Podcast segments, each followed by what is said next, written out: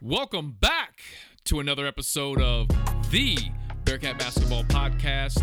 This is season two.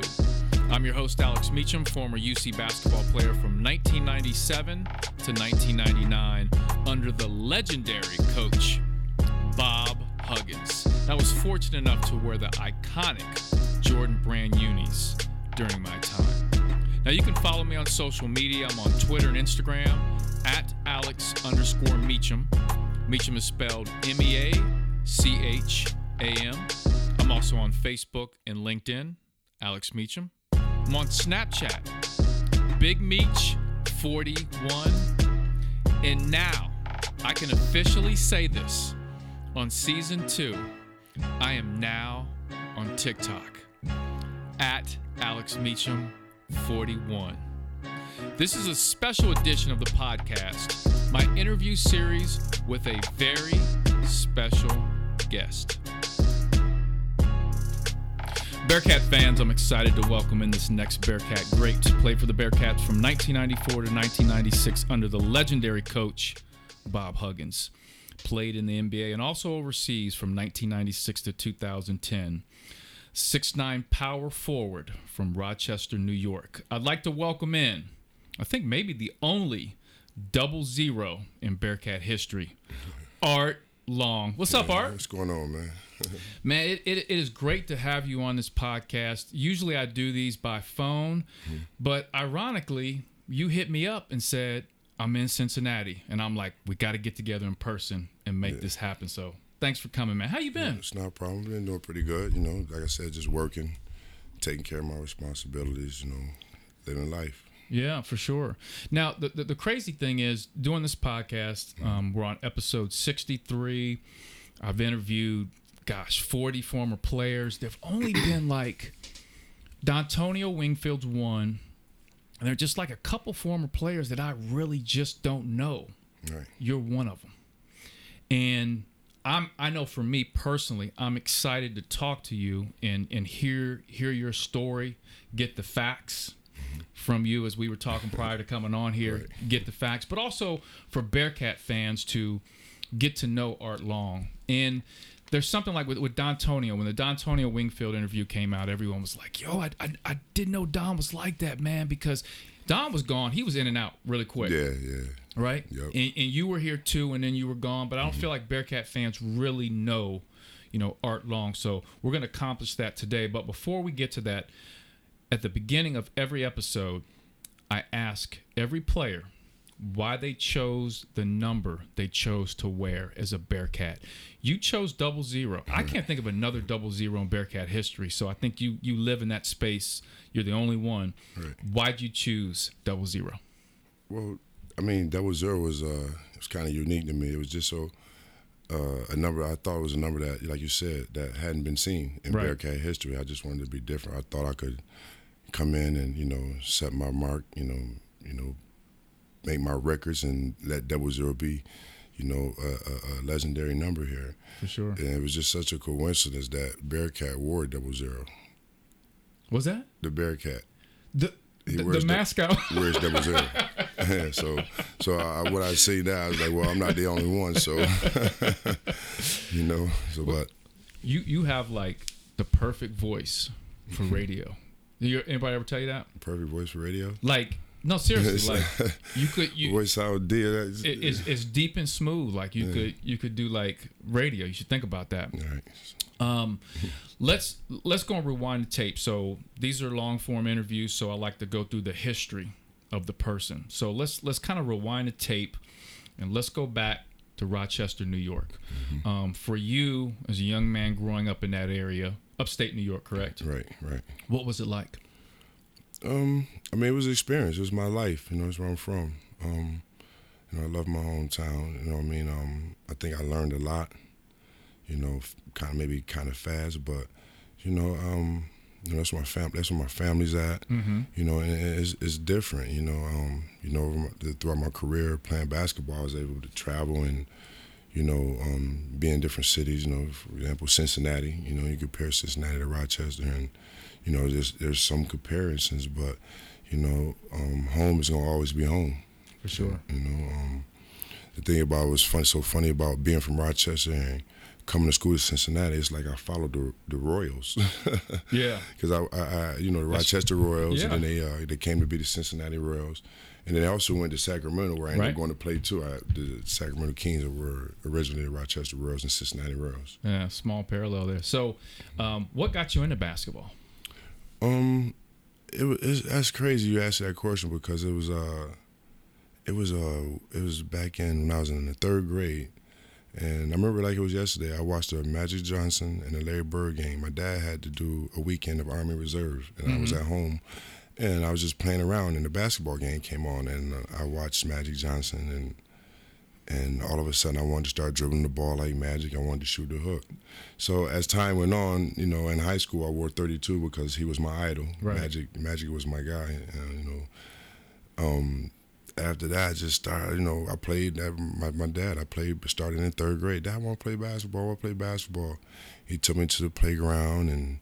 You know, pushed me around, and my dad was one of those guys. You know, you could be three years old. He figured that you got to do the things he do at twenty. He, I'm like, man, I'm only a baby. I can't do that. My, Right. Mm-hmm. But my dad pushed me. So, you know, when I met coach, when I met Coach Huggins, it was something like, you know, having like, you know, a new my dad right back in the, you know, where I came from. And so, you know, Right, somebody to push you. exactly, Yeah, yeah. just you know, in the same way my dad did. So So, were you always tall?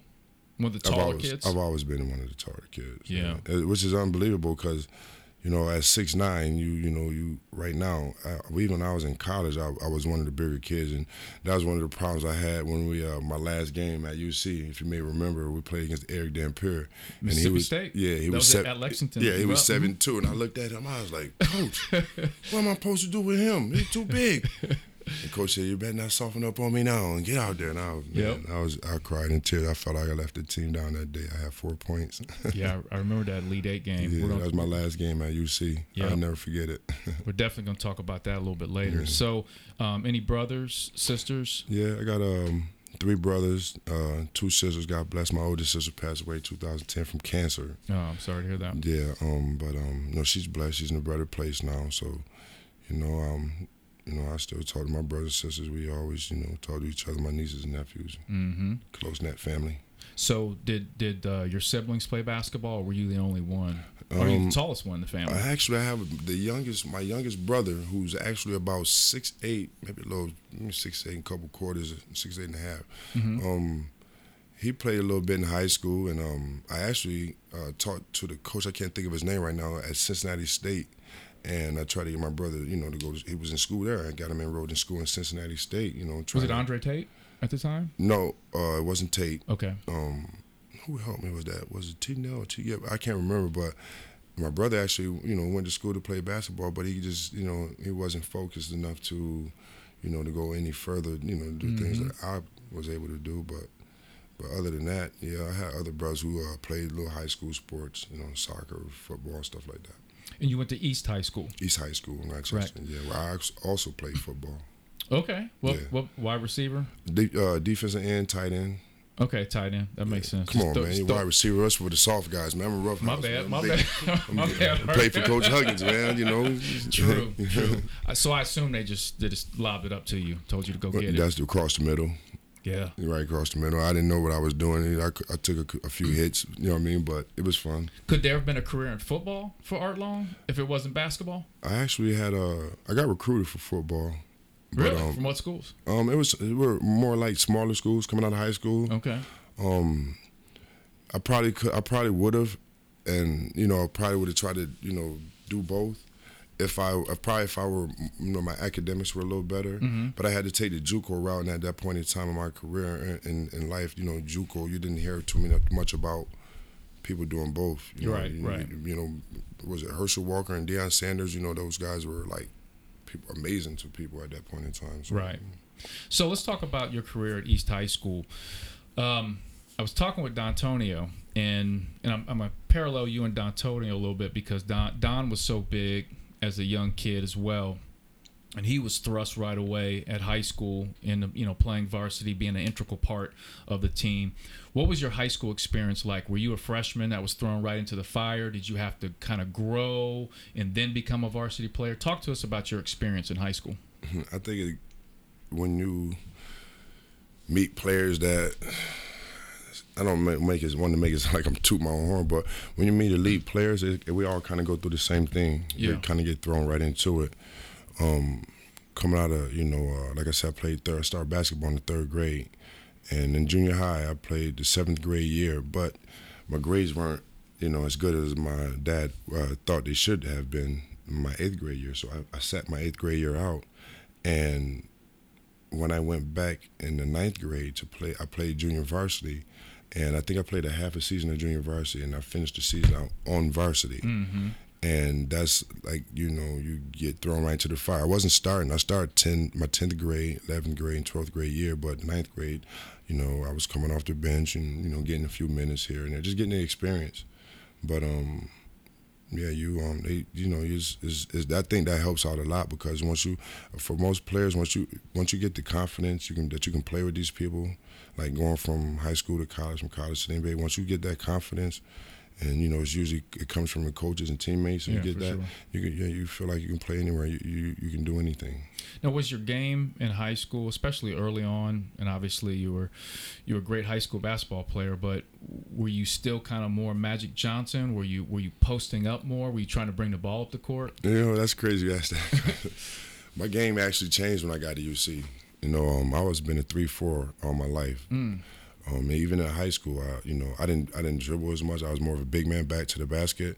But once I went to junior college, I was more of a three four. Magic Johnson, like you said, the Magic Johnson. You look at my numbers and my style of playing junior college, and you're like, wow, what happened to him when he came to Cincinnati? You know, but you know that wasn't how a coach you know saw fit for me to play. Right. You know, um, we had how he say we had players to do certain things, and you know he had me to do. You know, I, I was what considered to be an athletic big man. Yeah, for but sure. it was certain things that he would allow me to do, but it was also certain things that he didn't want me to do because he had players to do that. Yeah. But like I said, when I was in junior college, those other things I was one of the guys. But so, you know, um, I, I, I spent two years at UC, and you know that's that, that was probably long enough, and I probably didn't uh, focus on my game as much as I should have to, you know, to probably enhance it or get, get better at certain things. But you know, coming through from junior high school to junior college, like my game, like definitely, definitely took a turn. You know, So let's let's jump into junior college. Mm-hmm. So out of high school, you went to junior college because uh, grades, academics. And most people today aren't familiar with that because a, a lot of kids now go to prep school, Mm-hmm. you know, do prep and then they'll they'll hit college. But now, um, back in the day, people will go to junior college. Your first stop at junior college was My first junior college was at Independence Community College in Kansas. Kansas, right? Yeah, I I think that's where did Rube Rube went there, right? Patterson, I think went He there. went. I thought? Ruben went to Texas. I thought I can't remember. Okay, I, I want to say he. Okay, you could be right. So, um, Independence. So that was your first stop. That was my first stop. I had some uh, off the court issues. I was out of there in eight weeks. Wow. Yeah. Um, and then I went to Dodge City. I actually went home for a couple weeks. Got a couple calls uh, from schools recruiting me still, and um, I went back to Kansas instead of going on the eastern side of Kansas. I went to the western side of Kansas. Now we're Dodge City, Kansas, Okay. where um, I played a year. I had to sit out that year because of my of eligibility, and I came back the following year. I played, and um, once again, I guess I was being Art Long. I had some more off the court problems. And uh, you know, um, that's when uh, UC was recruiting me really hard at uh, Dodge City, and um, Coach Harrison, um, who I spoke with numerous of times, you know, throughout my little altercation, my little situation in Dodge City, and you know, we were trying to, uh, you know, get the scholarship done, and the president of UC, you know, was a little, you know, skeptical about allowing me, you know, to come play at UC, and he wanted me to, you know, transfer and you know show him that I can, you know, do, you know, the things that I needed to do uh, to be a, you know, positive uh, student here at UC. So I had to, I ended up transferring from Dodge City after that situation to southeastern Burlington, Okay. Iowa, and um, you know everything you know worked out pretty good. I ended up getting honorable mention or something. There was I was on first team. I was I don't know something happened. I was they said I was on first team. Next you know I was on honorable mention. You know, and um, everybody was telling me that I should have entered the draft. You know, like didn't see big men put the ball on the floor like that. You know, Mm-hmm. by that time, you know, KG and those guys hadn't really came out. Mm-hmm. You hadn't really seen those, you know, seven foot guys. You know, like you know, like you had the Sam Perkins and those guys Mm-hmm. then, but they st- were just tall shooters. They weren't ball handlers. So here you know you have this six nine guy who can handle the ball, athletic. You know, so um, they were trying to get me to go straight to the NBA from Southeastern Burlington, Iowa, and and uh, I was talking to a agent out of Chicago. And, and I was also talking to Coach Harrison, and, and Coach Harrison won the battle. Yeah. Got me to sign with Cincinnati. Larry Harrison's a great guy, man. Great guy. Uh, One of the one of the best. Um, so, who were the other schools that were recruiting you at the time? Very few because of the off court No, issues. I was, I was, Or I you a lot? Yeah, I was getting recruited by the nation at that point in time. When I was, you know, my off the court problems back then were, were kind of small issues, and, and I don't think you know people paid attention because like, you know, like even like today, you know, kids, you know, don't make the best decisions, Mhm. you know, um, and a lot of us come up, you know, basically come up living uh, somewhat a lonely life because we don't have the mentors. We not we all don't have the fathers, the uncles, and people to say what's right and wrong. And you know, and that was a big thing coming to Cincinnati. That did help me out a lot. You know, having Coach Harris and Coach Loyer, Coach Huggins, and Moeller, and all those guys. You know, even having guys like Corey and Nick come back, T. Nell, those guys will come back. You know, and, and let you know when you do wrong. And you know, and you know, talk to you. So so help me out with this and, and this could be some great advice for, for young players out there. You know, you you're a you're a big time prospect. You know, you're going through the JUCO ranks. Mm-hmm. Six nine, people think you can go to the NBA and you you're having off the court issues. So some people might ask, well, how could you how could you let yourself do that when you've got all this bright future ahead of you?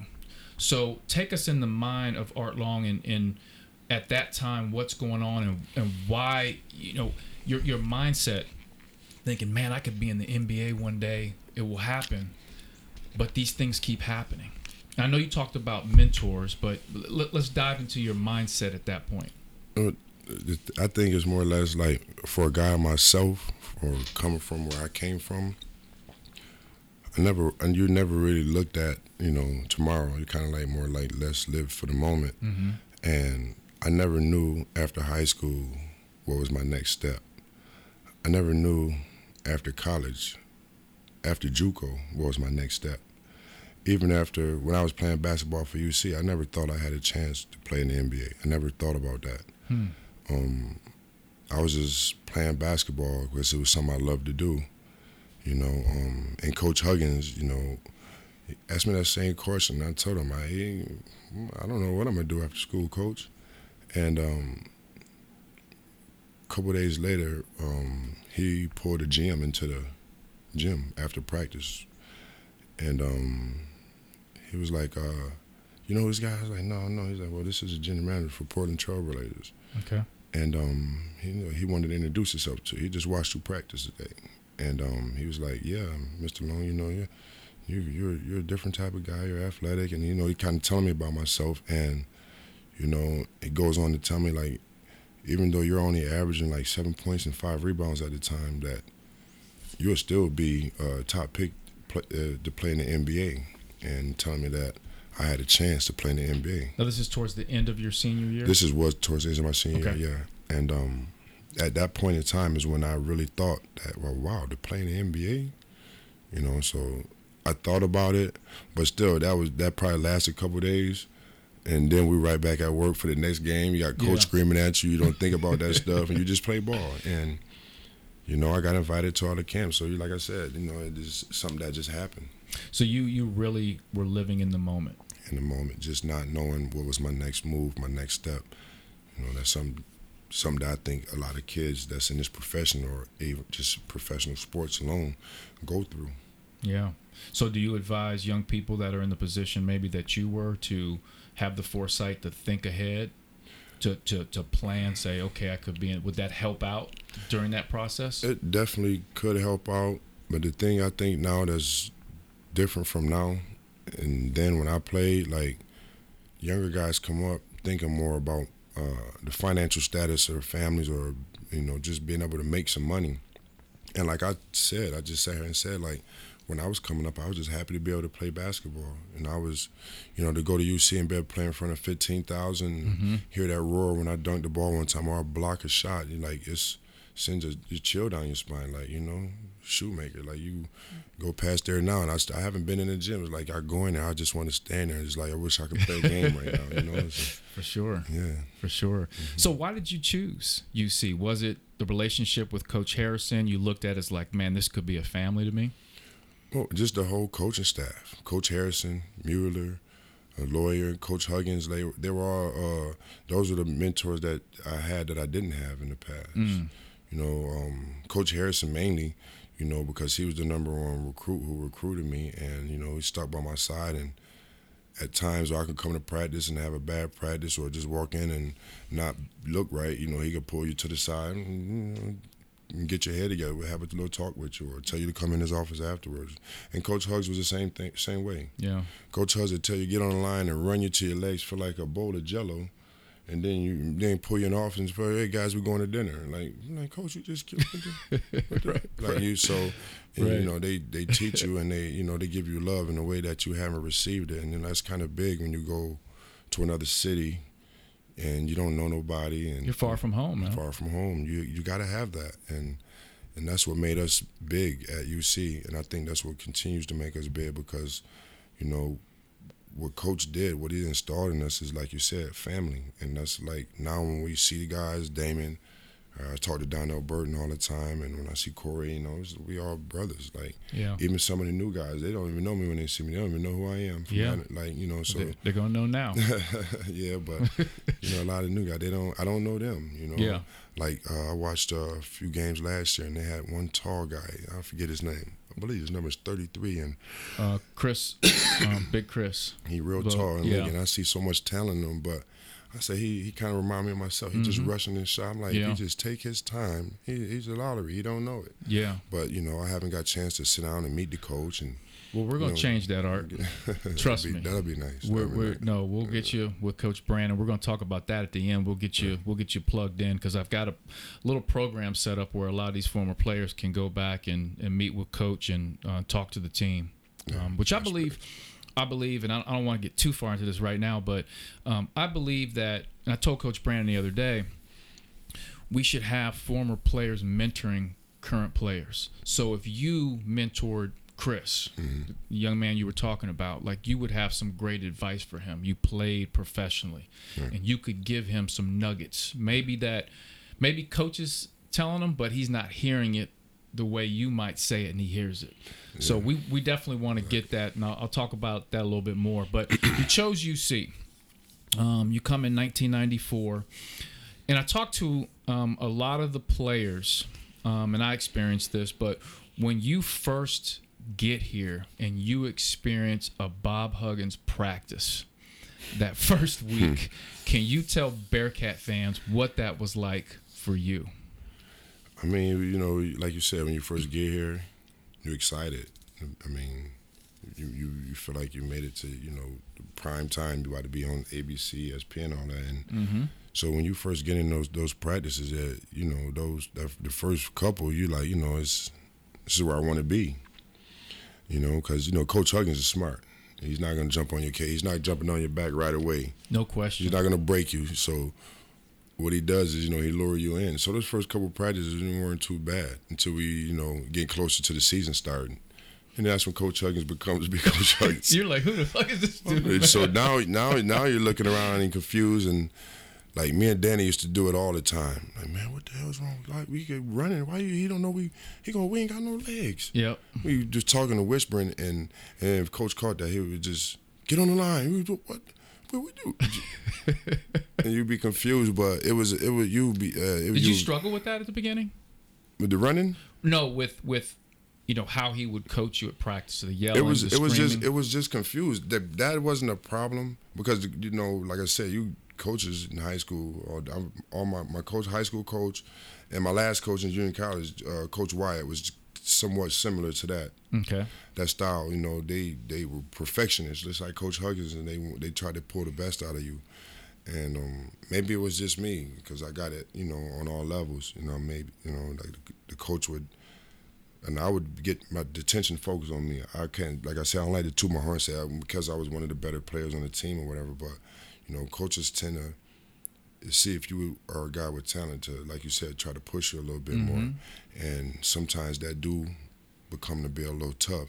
And Coach Huggins, you know, the first year was a little different. Like it was tough. Like you, you like, man, like this dude is just. I mean is he is he is he do we understand that we're human like do we think like and get up at seven in the morning lift weights go to class then we got practice right after class and and then if, if, practice don't go good enough he just wants you to run for a few hours I mean like man what is he make what is he running yeah. us for yeah and then you get on the court and you're playing against somebody like Xavier mm-hmm. and you're just running them you know just running circles around them like you're just running on even though it's a crosstown shootout, just you know they might be in the game because it's you know it's the, it's the crosstown shootout, right? You know, but we you know we I think did we beat them both times? You know, we lost one four We beat them. We went over there.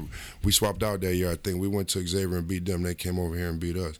But you know that'd be the fun thing when you when you work out and you get, have those practices with coach. You go in, in those games and you find yourself in better shape than other teams. You'd be amazed. For sure. Now, I, am sure you were like many other former players, didn't understand all of Hug's tactics at that time. Later on, yeah. You understood those tactics and but that but that's life. You you wish you like what I know now. I wish I, I would have known, then. but you can't go back. You can't go back. That's right. that's life.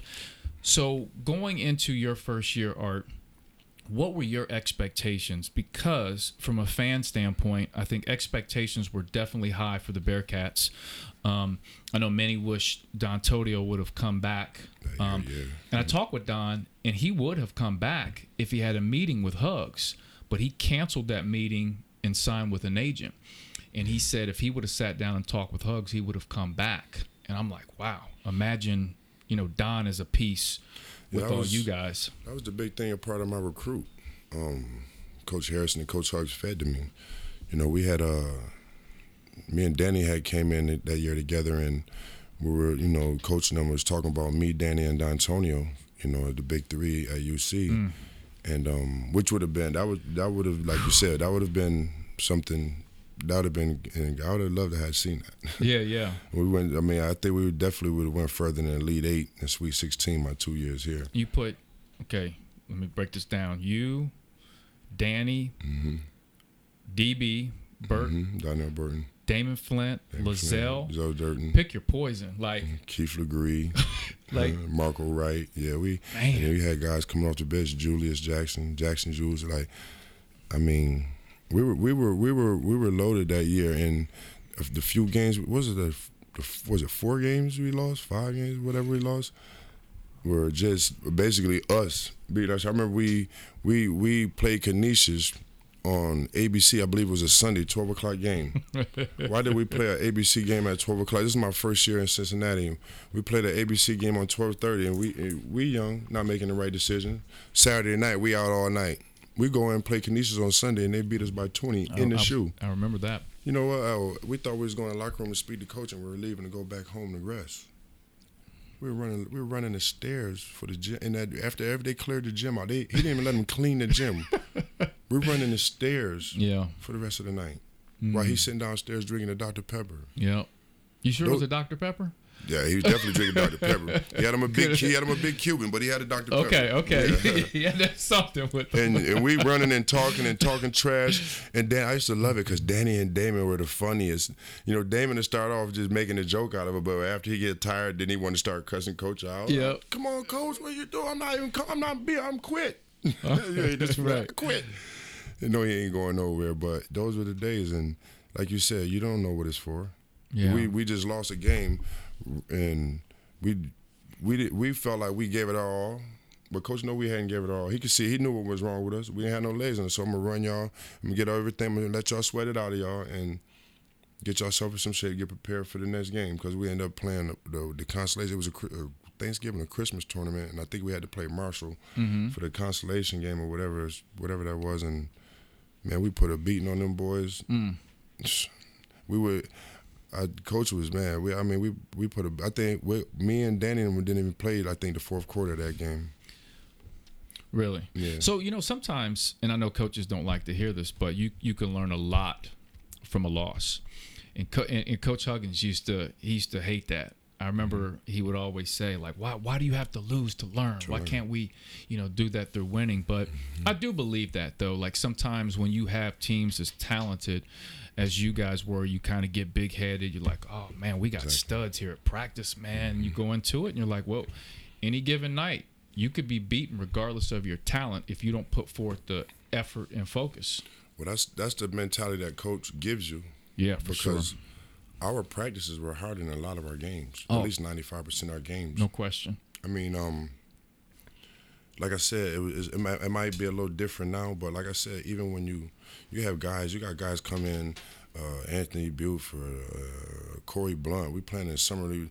Corey hit me with that elbow one time. I'm like, man, is that legal? right. you know, and you, you playing in the summer, but now you're learning. You're like, I'm like, man, well, if he can do it, I can. do And you know, and that's the stuff that, like you said, man, I just, I just wish I had the opportunity to, now that I know all this, to go back and do it all over again. You know, I don't regret anything, but man, it's just like it was right there for us. and and that's the thing with life man you mm-hmm. just you know you, you are you can't go back and redo things but you can impart that knowledge onto the next group of kids the next young people and that's Exactly. as as powerful as you going back knowing Exactly. you've impacted somebody else mm-hmm. whether it's your children you know say hey learn from this like Exactly. this is this is hand me down hand me down knowledge um, that i'm giving you so um you did you did well your first year i mean you know 12 and 8 My first year, I did a lot better than my second. yeah, number yeah. Statistically, you're definitely Number twelve and eight, and that was with you know, you know, I think definitely a good, a very very good um, group of guys there. Um, did that first year for you personally go the way you thought it would go? I know, you, I believe you guys lost uh, second round to Connecticut that year, mm-hmm. right? Mm-hmm. Did did that first year go for you personally the way you wanted it to go from a developmental standpoint? I can't really say that it did or, or it didn't, but you know, we all every you know, as a as an athlete, we all strive for greatness to you know sure. try to be the best, and you know to to do that you have to win championships, mm. And I think that's something that we set a goal at when when we first. I remember in in the team in our team meeting we talked about you know winning the championship because you know we had Keith Legree transfer over from Louisville Yep. and we had some nice pieces with Bobby Brannen and like I said, you know, like Damon was, you know, a high recruit class and you know myself and Danny and we just felt that we had, we just, we just felt that we had the pieces with with it being LaZelle's senior year and him being one of the big time shooters like we thought we could win the championship. So mm-hmm. it was like that's you know that or nothing. So I can't say that I was expecting us to do it, but I, that's what we that's what we set our goals to do. And so when we lost to Connecticut, yeah, I mean, it's not what I wanted or expected. Right. You know, like And uh, I, I want to say this, Art. So, I, looking back, if you look at Huggs's era at the University of Cincinnati, and you look at the type of player that fit well with Huggs and, and kind of he looked for guys to to be part of that puzzle. You definitely fit the mold of that player. Like in my eyes, you are definitely that type of Huggins player. Um, and what I mean by that, obviously, you have the athleticism, but you've got the, the, the toughness and you got the attitude. And you brought all that. And I remember when you were here, I was like, does this dude ever smile? Like, I, mm-hmm. I've never seen you smile. Like, pictures, like, you go Google pictures, you ain't find any pictures of Art smiling. like, he came in with the level of toughness, and that's what Hugs, I think, when, when Coach Harrison brought you to his attention, mm-hmm. like you were a guy that Hugs was like, yeah, we gotta have that. If you think about like Eric Hicks yeah, and other guys like Jason Maxiell, they had that same type of toughness a download tough presence, for sure. and that's that's that's like you said, that's just really Bearcat basketball. Absolutely. I mean, you, like I said, you see a little difference in it today's, you know, because obviously we have different coaches and stuff like that. But like I was telling you about the one guy, I forget his name again, 33. Chris. Yeah, Vogt. yeah. They they don't have Mick. We had Mick. I came to UC. I was weighing, I think I was weighing something like 220 pounds. Mm-hmm. By the time I stepped in the court for my first game, I was 235. Mm. You couldn't tell me nothing. You're talking about Mickey Marotti, the strength Marotti, coach. strength Yep. coach. I think he was at Ohio State now or something like that. Correct. And um, you couldn't tell me nothing. Yep. I'm 50 pounds heavier, and my game that's which which changed my game. Mm-hmm. you know, putting the ball on the floor, but now I'm strong enough to you know move people around.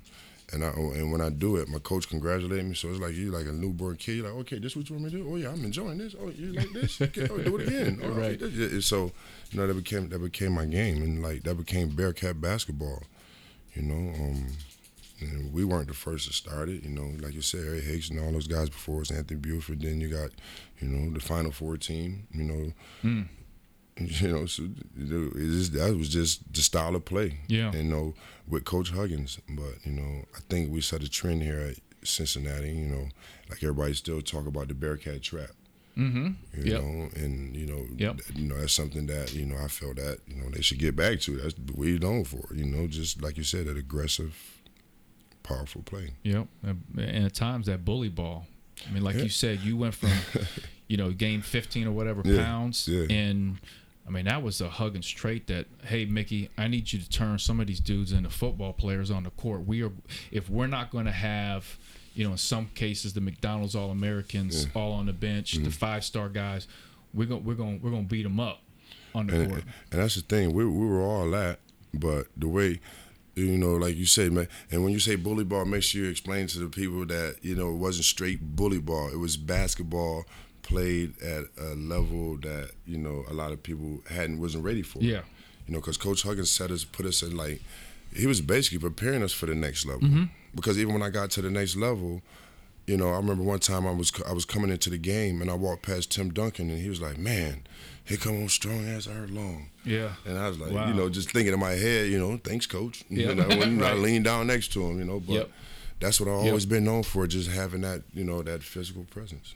Do you think that Hugs was ahead of his time as far as that's concerned of players stepping on the court? I mean, with, I mean, just physically stronger than a lot Co- of teams. coaching wise, I, yeah, I felt like Don't you coach, think so? he was definitely so because coach wanted to play like I want to say how Golden State played today. Mm-hmm. You know, he didn't mind me shooting threes at first, and then I wasn't doing his. Tell me to stop, because I, because I, and, and then I shoot one and make it. And he, even though if I made it, he'd still take me out of the game and be walking by the bench looking at me. Just all you, you know what? I, this could be the three point line. I could take one step over that line and shoot as many times, and he wouldn't take me out of the game. Mm. I'm like, coach, but it's just one step, but it's a three, and you can't shoot him. That's just the mindset he get to Yeah, it. So, yeah. so he take out shoot three. Yeah, I take a take that one step. But I know if I can get the shot here, I'm gonna make my man where I can get here. Yeah. that closer to the basket. I said, coach, you you think about it after you know, like you said now, and you think about it, and you be like, man, Did you ever think about transferring? leaving UC. Yes. You want to finish this podcast? man, I never, never. I, I want to go back to UC. It's about leave UC, man. I love UC. I, I, Yeah. Cincinnati, you know, not even just UC, the city of Cincinnati, you know, just did so much for me. I never thought about leaving coach. Okay. My family, that was my like- family. All my my guys, you know. they- Yeah, for sure. I remember I came on my visit with Corey them, and they put me, they took me in the dorms, and then they took me to the, uh, it was a little a little nightclub. I forgot the name of it. Uh oh. They took me to a nightclub, and I was like, man, if I can sign now, I would. Yeah. Yeah. I said, Corey said, just wait, man. We're going to take you to see Coach Brown. Just take you to see Coach Brown. I was like, I'm going to sign. And Corey, man, that's my big brother right there, Corey. Mm-hmm. Like, he, I still talk to him, and, you know, Corey just laid back and Yeah. he's doing real good for himself. And uh, I think he just opened up a pizza shop or something. Um, he did open up a. That's right. yeah, That's so, right. You know, like, you know, that, that'd be big, but they always, He's a great. He did. We did uh, two podcasts with Corey. Mm-hmm. Yeah. I mean, his story is incredible. Everybody, that's that's Final Four. You got to know that. Anyone knows that's Final Four. Like yeah. we look at it, we made it to the Elite Eight, knowing that we shouldn't. We should have beat Mississippi State. I, I just man, I can't. That's crazy. But you know, leave leave Cincinnati, leave UC. I'm actually in the process of possibly moving back to Cincinnati. So Yeah. I could never think about leaving UC. Coach Huggins, he was tough, but he wasn't tough enough. Yeah, yeah, yeah, yeah. That tough love. Hey, let's. So we are going to get into your last um, season with the Bearcats, but let's talk about something that when I tweeted out that you were coming on the podcast, my Twitter blew up. Um, and, and, and listen, I think Art there there are a lot of players that have come in here and that have that have left and played that a lot of I think um, fans have, have heard from, heard their stories. You know, Terry Nelson, Corey Blunt, you mentioned Anthony Buford. A lot of these guys, their stories are out there. But guys like yourself, I don't feel like your whole story has been told and all the facts are out there. And when I tweeted out that I was going to interview you, Bearcat fans were excited because they've never heard your story, let alone, I don't even know if people heard you actually talk. Like, you know what I'm saying? Like, right. really, really talk about things. So I want to clear the air and I want to talk about the incident with the horse. And that was, that's like the most. Mr. Ed. actually, you know what the horse's name was? I thought it was Mr. Ed. No, it's Toby. Toby? Yeah, it was Toby. It was Toby. it was. Yep. We, we, it's in an article. Yeah. In the article, they keep referring to the horse as Toby, like as a as a person. Now we were, we were cracking up about that. But okay, if if you don't mind, and and, and listen, you I said know. before we you know started yeah. this, hey, I'm open to talk about whatever. Yeah, it's not a problem. Talk about what happened and clear the air on your side. And there's just so there's so many different versions of this. I'm gonna let Man, you talk. That was that, that was a long, long night. You know what I mean? That was crazy. Old Toby.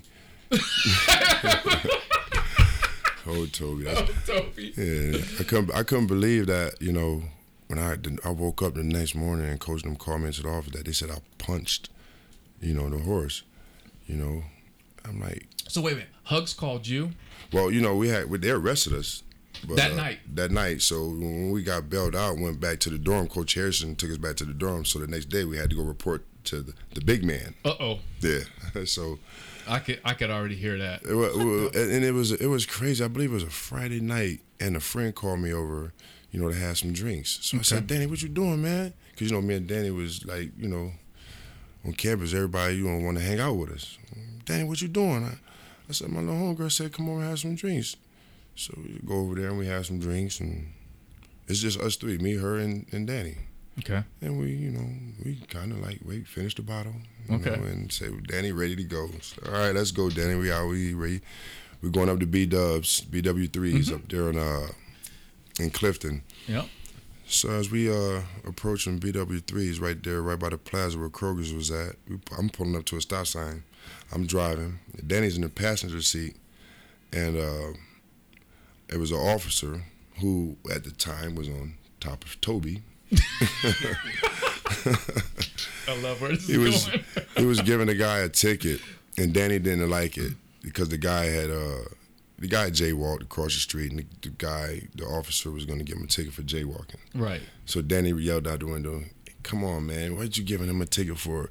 You need to leave him alone. Find something to do with yourself." You know, he just he going in on the guy. So I said, "Man, leave the cop alone. What are you doing?" So I turned the signal light on, and I hurry up and turn going towards BW3s because Danny just fussing at the cop for no mm-hmm. reason. So by the time I turn the corner complete, I see forward towards BW3s. Now, if you remember back then, you know you know, basketball team doing pretty good. You know, everybody. Yeah. So everybody's out. Yeah. You know, the, you know the comp, the campus is you know having a good night. So when I turn the corner, I look ahead. Right there on BW3, you got a bunch of people, but you got a line of white shirts from one corner to the next, of police officers. Uh oh. So I'm pulling up real slow, and I'm looking for a parking spot, so I won't have to go all the way down to these police but we don't see one. Mm-hmm. So I had to go all the way to the stop sign. I stopped, and when I get there, the police formed a line to tell me to turn to the right and pull over. They directed me to the right. So I'm like, "What's going on here, officer?" As I'm turning, they're like, "Just pull the car over and turn it off." I said, "Me?" They said, "Yes, you, Mr. Long." So I pulled the car. So they over. knew who you were. They knew who I was okay. right away. Yeah. Okay. So when I pulled the car over, we sitting in the car, and um, they give us tickets because for some odd reason, when I called Danny, I walked out, didn't have my license on him. Mm. Uh, we had been drinking. Mm-hmm. Um, we didn't have our seatbelts on. so we get we get we get we get a, a, a pound of tickets, and um, they said, "Well, okay, you guys um, not going to jail tonight, but you know you'll have to appear in court and handle these tickets." And you guys, you guys can go home. Just park the car and have somebody come get it because you know we're five two minute walk from from campus. Mm-hmm. So I said, okay, we'll park. And uh, I said, go, Danny, get out. So I parked the car right there in the back of BW3s, and I get out, and I'm walking up towards BW3s. Now, there's a thousand people up there. They already screaming at the cops, like, why y'all pulling them over? Y'all leave them alone. Y'all know that's Ari Danny, leave them alone. Right. So now I'm coming, everybody getting roused up. Ah, Danny up there in the middle, everybody. so I'm coming, and I'm like, so the horse is Toby. Toby. Is sitting to the side and with the officer on top of him, and there was this kid, um, you know, like rubbing on Toby the face, rubbing him. So I, you know, felt like I wanted to rub Toby too. so, so I walked up to the officer. What happened? I don't think the officer saw me coming. This is why he expanded his story, enhanced his story. Okay. Because when I walked up behind the officer, he only thing he saw was my hand going like this, and, and which is in a petting motion. Okay. And as soon as I pet Toby, boom. And the second time my hand hit Toby, boom, a cuff came across across wrist, boom, and they snatched my hand. I snatched my hand back. What are you doing? What are you doing? I can't pet your horse. He can pet your horse. I can't. Because there was a white guy petting his horse. Yeah, yeah. So I'm like, what? The hell? He can pet your horse. I can't. He's like, you hit my horse too hard.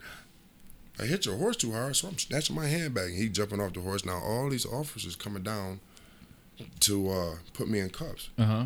Danny and a bunch of guys from the uh, from UC see it. Danny gets upset. Will you guys leave him alone? Y'all just gave him all those tickets for nothing. Danny's mad. They literally put Danny in cuffs and hog tied him and put him in the back seat of a car. And um, I'm like, so now I'm upset, but I'm in cuffs and I'm what are y'all doing? What's going on? And it was it was all for nothing. The officer was upset basically because of who we were, and we weren't basically going to jail that night because he was upset with Danny screaming at him, and I believe he just felt that you know it should have been more done when I mean we were kids. Danny just he blurred out, you know, leave him alone. It wasn't like he Right. you know broke the law, you, you Right. know, but no, it was it was um that was an experience that I believe um it didn't didn't kill my career, but it definitely helped as far as not allowing me to go and you know do the things I believe you know the things I could have done and should have probably could have done. I mean, I got a second chance. I don't blame it on that. I got a second chance, and you know, I still did the things that I, you know I wasn't supposed to do to put me in that situation. But um, the horse incident was a, a big part of it. You know that that changed my life when it comes talking about basketball. Yeah. Um, you know that was a the personal experience. It wasn't even I, I wasn't it wasn't I got off. It was my name talking about I hit the horse, but it was all because of Danny screaming at the officer. I never hit the horse. So it's Danny's fault. yeah, it was Danny's fault. He'll tell you. So Danny, we laugh about it. to clear the air, Mm-hmm. Art Long never punched the horse. No. The, the and the crazy thing about it, my lawyer, I remember like it was yesterday. His name was John Ballou, and we were in a courtroom because we had to. Actually, I actually took it to trial. Like, I can't. I never. I said I, my hand was wide open. How could he say I punched the horse? So the lawyer is like, yeah, I don't understand. Why would he say you would punch a horse, twenty five hundred pound horse, when they training with two by fours? And mm-hmm. that's what he took to court. We took a two by four in the courtroom, and he wanted to call Toby as a witness. The judge wouldn't allow it Wait, wait, wait. He was gonna call the horse? as a witness. Oh, this is, this is too good. because uh, he said he was making his point that Damn, Toby. how could you say this guy at 230 some pounds punched that horse and hurt that horse or even assaulted that horse because that's what they were charging me with assault on a police officer i was assault on toby the police officer Wow. and um, i'm like man i hadn't do i was i was so nervous boy you know, I, I, I had, you know, I'm used to getting in my little petty misdemeanors, problems and stuff in here and there. Now they talking about assault on a police horse, and I could possibly get jail. I'm like, man, I'm just, I don't know nothing. about I'm fussing. I'm, but they, you know, I got a decent lawyer, and he um helped me with the situation, and it was like I said, it was the funniest thing. He told the judge, he said, "Mr. Your Honor, they train him with two by fours, Yeah. and I would like to bring Toby up here." and then the, the judge sat there and looked at him. He called him to the bench, and they had a little discussion at the bench, and um. That's when the judge dismissed it because he said, "Yeah, this is nonsense." Even the officer said when he punched him, he punched him with an open hand. So how could you punch a horse with an open hand? And if they training him with two by fours, Yeah. how could an open hand, you know, hurt a horse? But it had already hit the airwaves, ESPN. Um, Oh, it was all over. yeah, I had uh, NBA uh, GMs giving up on me, like thinking like you know, well the kid, because I, I had a had a situation with my uh, my daughter's mom at the time. We got into an argument. The neighbor called the police. I remember I called it domestic violence just for an argument, and so those two things kind of made people fall back on me and made me people looked at me like, you know, well this guy just been a problem child all his life, you know, and it's it's not so much that you know I'm a problem child. I'm just a I'm just a man. I stand up for whatever. Like you know what I mean. If I'm if you saying it's me, I'm a and I know I didn't and I know I didn't and I know I didn't I didn't do it. Of course I'm gonna not argue with you. I'm gonna try to lay the facts out for you. But Mhm. you know what I'm saying like I'm not gonna I'm not gonna back down and just sit here and you know. I don't know. I would never, you know, I never tell nobody that it was because of Danny you know, my career didn't go the way it was because of Danny. I felt like I had a chance to play in the NBA because Danny was my big dog. Yeah. You know, he did what he did on the basketball court, and he helped us all. I mean, shit, I'm not, shit, I'm not upset with Danny because he yelled at the guy for the horse. That's Yeah. my guy. You know? Right. Right. Like I told you, that's that's my brother. Like you know what I mean? Bearcat love all day. Well, let me tell you a story. so, a couple years ago, mm-hmm. I went to West Virginia to watch Hugs coach. And the night before his game, he invited me over to his house. I was with my, my good friend, and we stayed in Hugs' basement.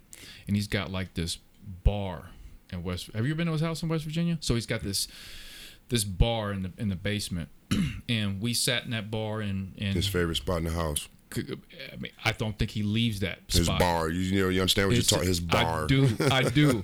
he broke out a bottle of. Okay, now I'm not familiar because I'm not from the South. I'm not as familiar with this stuff. He broke out, and this was a couple years ago. Moonshine. Moonshine. Are you familiar with moonshine? I hear about. it. I never drink it. So I didn't either. He broke out moonshine. He poured it in a cup, and he put and he said, "Here, here's moonshine." I'm like, "Oh, this smells like gas, Gasoline, yeah, I was kerosene or something. Ooh, I don't know about this. So we we were dreaming. So we are just talking and, and going back and forth about a lot of different stories. And I said to him, one of the things I said, Art, I said, Hugs, I got to know, did Art punch that horse? And he took a sip of that moonshine. He looked at me and he went, Absolutely not. He goes, That was the biggest crock of shit. He was like, I saw the police report. The guy lied. He did not punch the horse. Mm. So I've I've known that for a long time, and I've told people that. So now I'm You, glad you want, for you you, to know to clear even, that air. even crazier about that story? Well, the officer knew who man Danny was, but I didn't know he also knew Corey nicking on him because uh, just so happens after that incident took place, um, Big Brother Corey had a little, I think it was birthday party or something at his house. It was somewhere way out, and uh, me and Danny get get there kind of late, and we would, you have to go in his house through the garage door, so we go in the garage and go into the, the house. Mm-hmm. So when I opened that door to go into the house, there was a, a sitting area to my right. And you couldn't take a guess in a million years who was the first person I saw when I walked in that party. That officer was sitting there. Sitting right there having a drink. Wow, that's crazy. And he was talking about he wanted to apologize to me and everything. But really? is I'm like, you know, I didn't think about it then because, you know, I, you know, like I said, we were young and I didn't think about how much it, you know, kind of, you know, damaged my career a little bit, you know, because of people what they thought about me. But I was just like, you know, people do stuff like that and they don't even think like, you know, what you're doing for or to a person. Like How could it know, affect their life? exactly. What did you What you say to him? Nothing. I just shook his hand. He stood up and you know apologized that you know we went through that, and I kind of spun off from him, and that was it. You know, like I said, I'm not gonna dwell on it. I, Yeah. It wasn't. You know, I don't.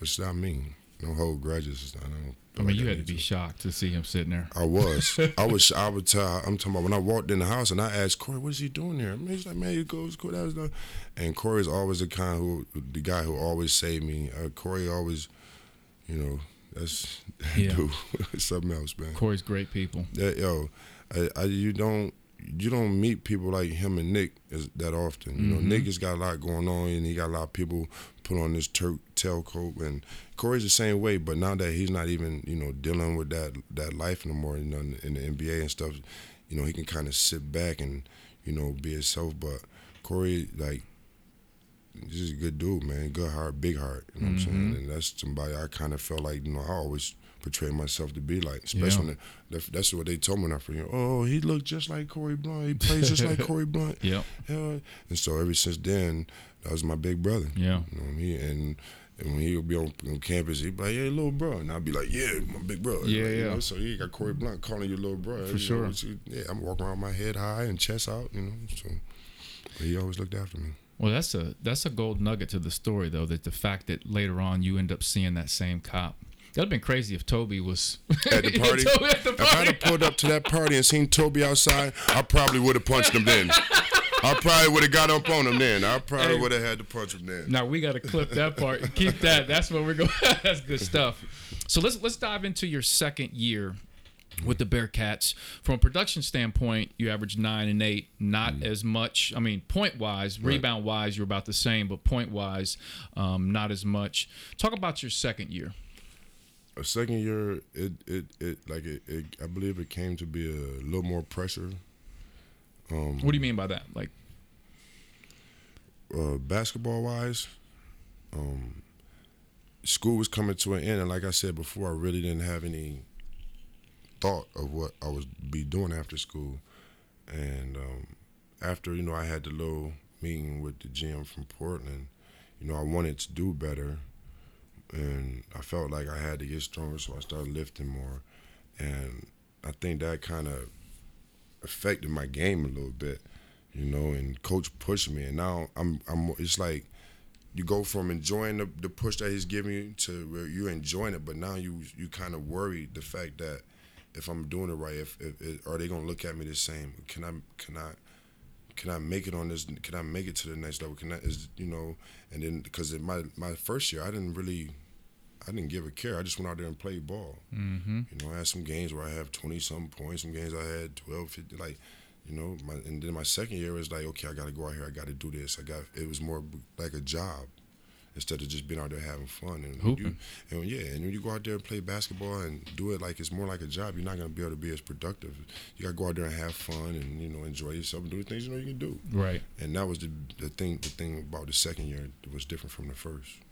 Now, obviously, you guys did a lot better with the NCAA tournament run, Mm-hmm. Right. making it to the Elite Eight. Um, talk about that Mississippi State game. You said that uh, you felt like um, you were a big part of uh, the team losing that game. Well, yeah. Um, Erick Dampier, he didn't have a big night as far as points, but uh, you know he played a big role on the inside as far as altering shots and Yeah. rebounding and stuff like that.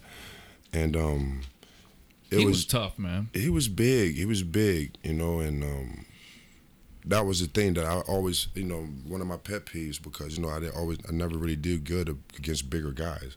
I mean, I'm only six nine and three quarters, but Only. yeah, playing playing against I wish I was. you playing against you know guys seven two and Yeah. you know, seven feet. It's you. You say, okay, well, that's only a couple of inches, but you forget about a few inches in that arm length. Sure. You know, um, and so it was. It was a difference. Like you go up to take a shot, and he, and you get it up, and he tipping you. You know, you're not used to getting your shot blocked. So you get your shot blocked once or twice, and you're like, man, well, okay, now I got to figure out how I'm gonna attack this guy. Mm-hmm. And you know, be about time you figure out how to attack him. The game over, and you you got an L. You know, it's it's kind of you know it's heartbroken. And if you remember that game, um, D'Antonio D'Antonio Jones got off to a great start against us. Keith Keith, Keith Gregor was checking him, and um, like I said, I, like I felt like you know a few more rebounds, a, a- few more block shots. You know, Mhm. we could have we we could have because we was we was in the game. Yeah. Uh, Bullock hit a couple threes. Uh, I forget the other guy name it. They had a, they shooters had a good game, and you know we had Darnell had a decent game. It's just that you know I didn't do much. Keith Gregor didn't do much. Uh, I think Flint didn't do didn't have a good game that game. Mm-hmm. I can't remember who all, but you know we were supposed. If we had a if we had a got past Mississippi State, we'd have played Kentucky in the championship because Syracuse wouldn't have been able to do nothing with us. Mm. Did you grow up a Syracuse fan at all? No. I had a guy that went to my high school, Tony Scott, Okay. um, who ended up going to Syracuse, Okay. and you know that's how kind of, you know, became to like Syracuse a little bit. Like you, you from Rochester, you know, you, you grew up watching Syracuse and the Mhm. Buffalo Bills Yeah. and stuff like that. Yep. And, you know, You a Bills fan? No, I'm a Giants fan. I'm a real football team fan. Ooh. Yeah. Okay. I don't build. You know, Bills just like just they just like to play the game. They make who makes it to the Super Bowl four years in a row and don't win one. Okay, all right, talk your shit. You know, speaking facts, we just speaking facts. That's okay, all. You know. okay. so, um, you guys lose that game versus Mississippi State. That's your last game wearing a Bearcat uniform. So, in the locker room, you're sitting there. You know, Hugs does his thing. You know, makes his speech. What's going through your mind at that point? Has it hit you? This is it. That's the only thing that was going through my mind when he took me out the game. A couple minutes or a minute or so before the game was over, it was like one thing you could think about, like, man, can we start this game over? Mm-hmm. Can I get this chance to do this over? Like, this is my last game wearing this jersey. Like, nobody wants to play that last college game. Right. Even if you predicted to be uh, first pick in the NBA draft, you don't want to play that last college game unless you really accomplish your goal and win Mhm. that championship. Like, and like you said, we were we were we were pretty good. We can play with the best of them that Mhm. year, and I think we were at point in time of that year we were ranked like fourth, third, or fourth in the nation. Like, Mhm. you know, it's Do you have any regrets at UC?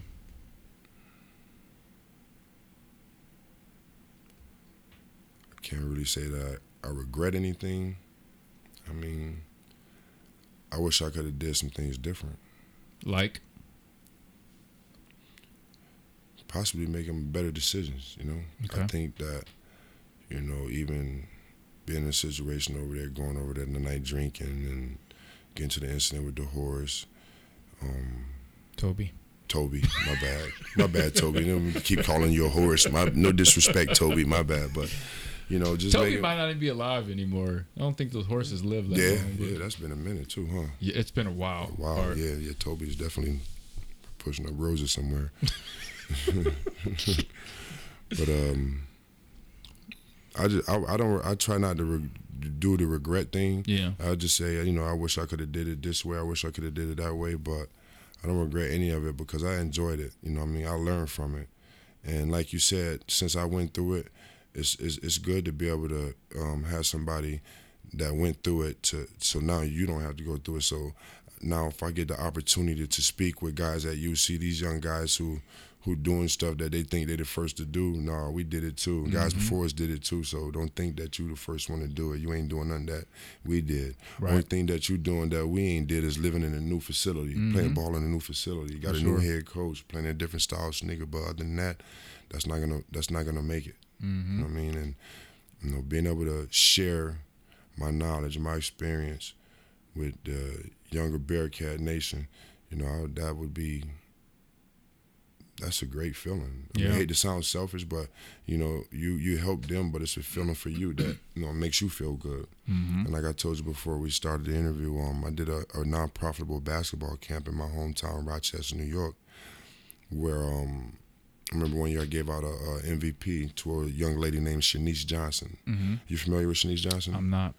Yeah, she played in the WNBA.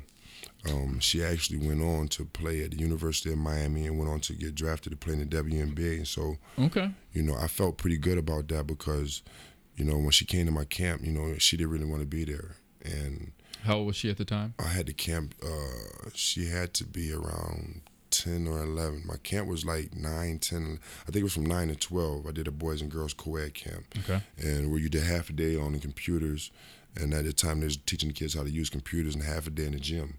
So while the girls were on the computers, the boys would be in the gym. Then we'd switch them up, have lunch, and switch them out. And uh, so Shenise kind of um, didn't want to be there. She didn't want to play basketball. And I sat down and talked to her, and I just told her, I said, you know, Shenise, this is an opportunity for you to come in and play some basketball with some of your friends and, you know, run around and, and you can show them who's best. You could, you know, beat them. And so she was coming in and she was winning games. Hey, all right, every day, yep, I won, we won, we won. So I was like, yeah, that's good, baby. And I'm seeing her, she, you know, getting better at the little head ball handling skill because she was a guard. So I'm looking at her, she's pretty good. Mm-hmm. And so we had the game, and she started, you know, you know, doing being productive in the game. I said, oh yeah, well this is gonna be her finding. I'm, you know, things that she needs to be basketball. I'm talking to her dad like this is, this is this is her. So obviously, you know, I lose contact. You know, I keep up with the kids. They're kids. I'm not following them and stuff. And you know, I'm playing basketball, traveling the world. And years after, uh, just so happened, I'm coming out of a, a, a deli, and I come outside, and the guy said, "Art Long," and I look at him. Oh my God, who's this? You were in Rochester. Rochester, yeah. Okay. So I'm like, "What's going on, man? What's up?" And um, he's like, "Man, I just want to tell you, thank you, man. You don't know who I am." So I, he got on a Miami um, University basketball jersey. So I'm like, "Nah, man, I, I'm- I don't know who you are, man." But he's like, "Man, I'm Shenise's dad." I'm like, "Huh?" He's like, "Yeah, Shenise Johnson. You gave her MVP at your basketball camp." I was like, "Oh yeah." I said, "How's she doing?" He's like, "Man, my baby about to go to the WNBA, man." Mm. He said, "Man, we owe all the thanks to you, man. And you know, anytime you want something, you need me, call me this and that." But at that point in time, I just had to take my shades off and just like, "Oh, she playing the WNBA," and Mm-hmm. I smiled because it was like a feeling. I just had to take five seconds just to think, like, "Whoa, like." Like, like you know, like I hope she do like the I hope the best. She get the best out of it. Like, you don't, you know, I mean, you don't get a chance to do that or to change somebody's life. Like Yeah. where she was, Right. like you could tell her, like where they from. It's not, you know, where she was. Now Wasn't where she was able to take her family to was. mm-hmm. I mean, it was, it was, it was, it was good. I was, I mean, I, I felt like that one, just that one person, from then till now, I can't. I, I mean, it's probably bad to say, but I've been content and then just been living off of that. You know, the Mhm. fact that Yeah. you know you go, you know, how many people can say they actually changed one person's life or somebody's life? Now, that's not a child or a sibling or you know what I mean? Right. Right. and you didn't even know to that point that you had changed her life.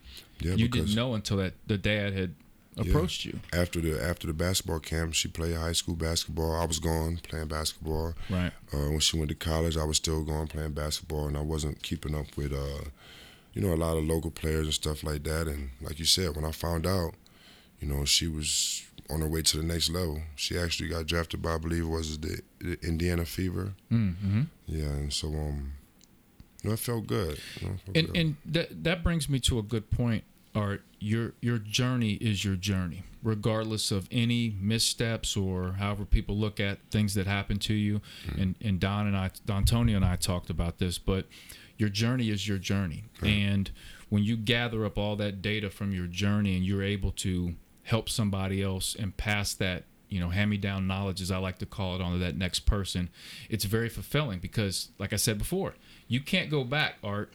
And you you can't go back to 1994 and step in clifton on uc's campus. However you can take that data from that journey and pass it on to the next person Exactly. and it sounds like from what you just said it's very fulfilling to you by you speaking about that young lady I'm quite sure. I'm quite sure everybody who has uh, helped someone in their lifetime have that feeling. And I mean, even if you just help a person, you know, uh, you know, by being there for them emotionally or whatever, like, Mhm. you know, that's a feeling that you know you just don't get every day. And this is why I love doing these podcasts because people are going to hear this interview with Art Long, and just by hearing what you just talked about, they're going to forget about that. What you know, whatever their perception was of that horse incident and other things. Now they're now they're hearing and starting to see the real Art Long. What's Yeah, what's facts. inside? Right. Correct. Right. That's that's that's really the beauty of these things. Now, so I want you to answer this. Mm-hmm. A lot of people think of Art Long with Bearcats as the guy who punched the horse, Toby. but but how do you judge your Bearcat career as a player? All that other stuff aside, how do you judge your career? I mean, I felt like I had a, a decent career. Could have been better. Mm-hmm. Could have been better. Um, I mean, obviously we say that now, but um, I felt like my career wasn't too bad, you know, basketball wise. Um, starting out, even I'm talking all the way from high school to the NBA to overseas, like it wasn't bad. It was, it was an experience. You know, Mhm. you learn. You know, you don't just learn how to communicate with different people with from different places and different languages and stuff, but you learn attitudes and you know, you know people's you know thoughts. You know, what I mean, Mhm. how they people think. Like you, and you see, and you get a chance to see the difference how how different the world is. Because You know, and because you played all around the world.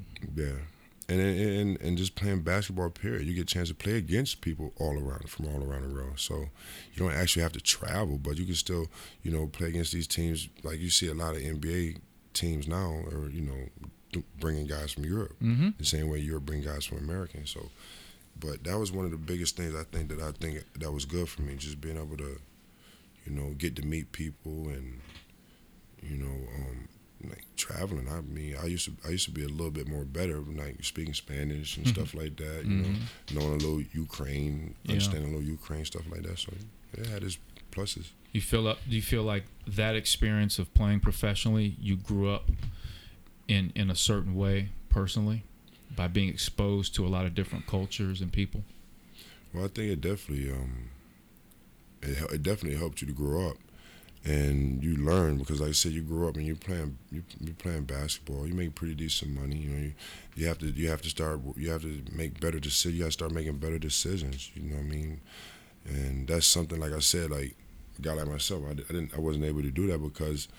I'm not gonna say I wasn't able to. I didn't do that because um, I felt like you know I was just like live like I said, live my life for the moment. You know, Mhm. I was just young. I want to enjoy myself all the time. You know, finally making decent money, able to help my family.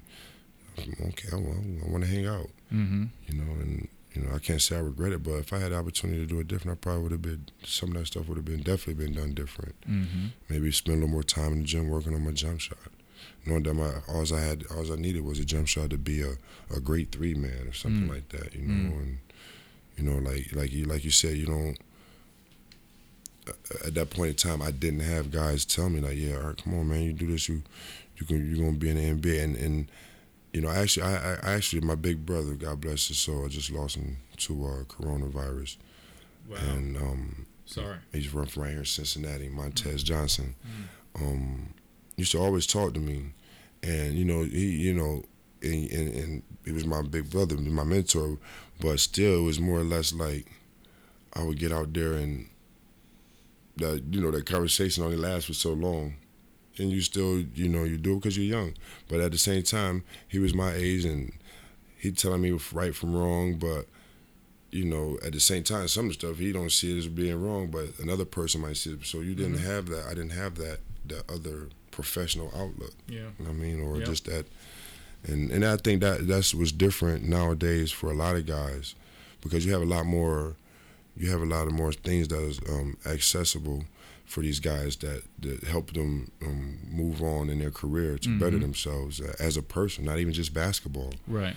you know, and um, that's big, you know, because you know, like everybody's not gonna make it to the next level, Right.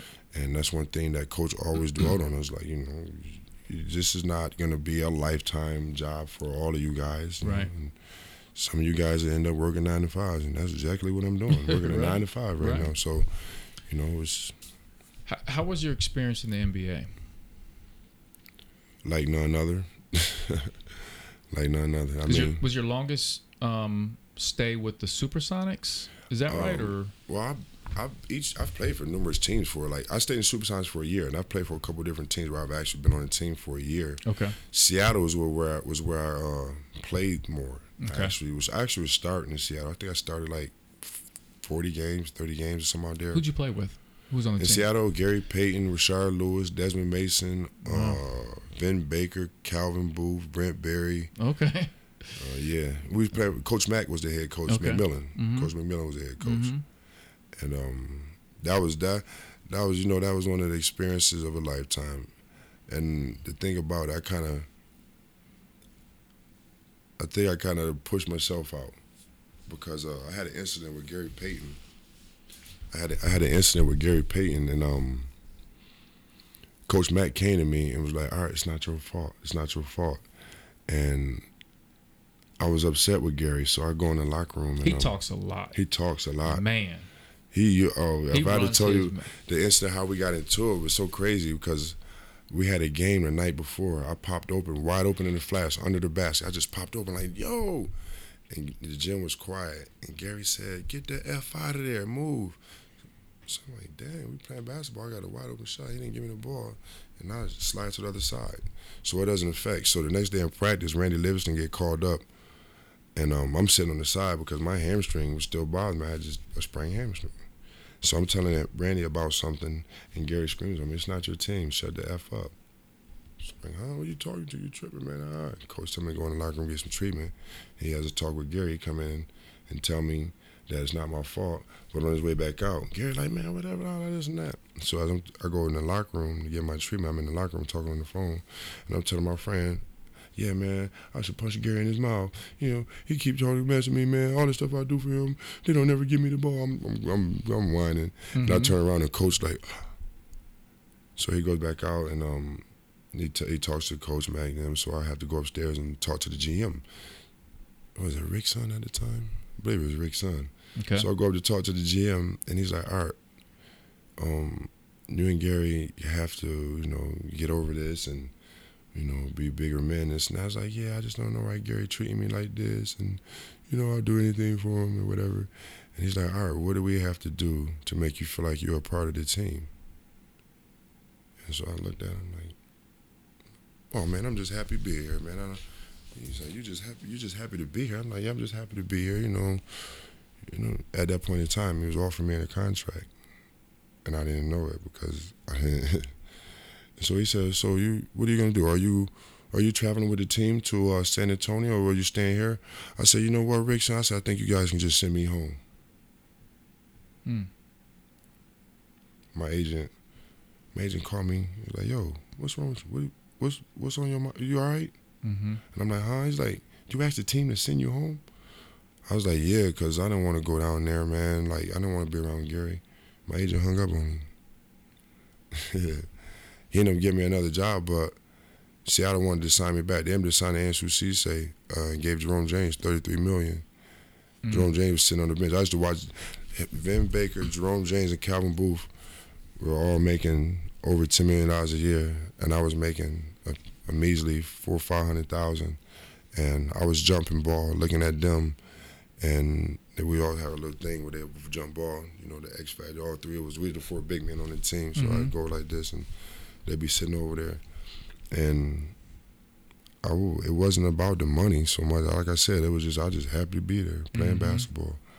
Playing basketball, you get on the court and you you don't think about nothing. It's just basketball.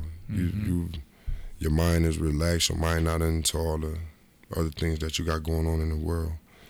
And so, like like I said, the money wasn't never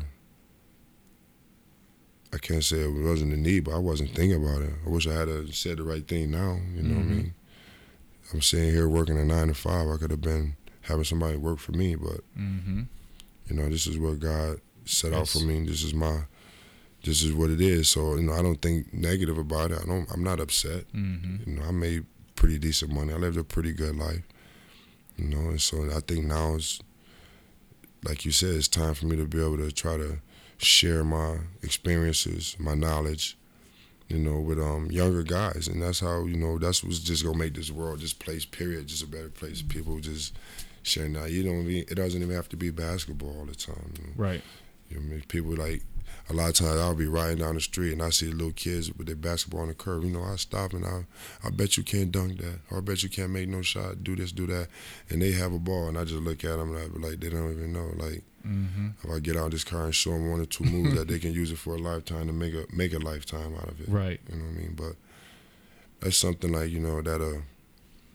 You know, like I said, I'm moving back to try to move back to Cincinnati, so that's something that I probably have an opportunity to to do when I'm here more often. You know, to you know, I mean, go up to the practices and speak to the, the recruits and the guys and help them to understand that this is a beginning. This mm-hmm. could be the beginning of your life. Mm-hmm. You know, because now you're not you're not living under the roof of mom and dad or whoever raised you. Now you're out here in this world and you have to make these decisions for yourself, and you're gonna be put in some situations to where you have to make decisions that's gonna be either or a life it could be a life changing decision. Mm-hmm. and you've got some examples along your path to share with them. You've got to say, you, you, can go this way. Yeah. here's what could happen. Exactly. In, in, in art, I do want to do, and I've, I've, got a script of a lot of things that I want to talk to you about, mm. but I do want to do a part two um, of our interview. at, at, at another time Mm-hmm. because I do want to talk about some of the issues that happened in 2015. Right. But I want to I want to share that for 2013. was it 2013? Yeah. Okay. I want to talk about that, but I want to do that on a part two because it got me thinking about. I- I've got an idea for that particular podcast. So, but I do want to focus in. Um, as you look at the NBA today, right? 2010 we, or 2020, we just finished watching uh, the Heat and Lakers. I'm sure you watched the majority of that series. Are, are there when when you watch that? Do you look at that game now? And I've talked to other former players who like, man, if I played in this generation with my skill set, man, I would have been a great fit. I feel like you would have been a great fit in today's game. You agree with that?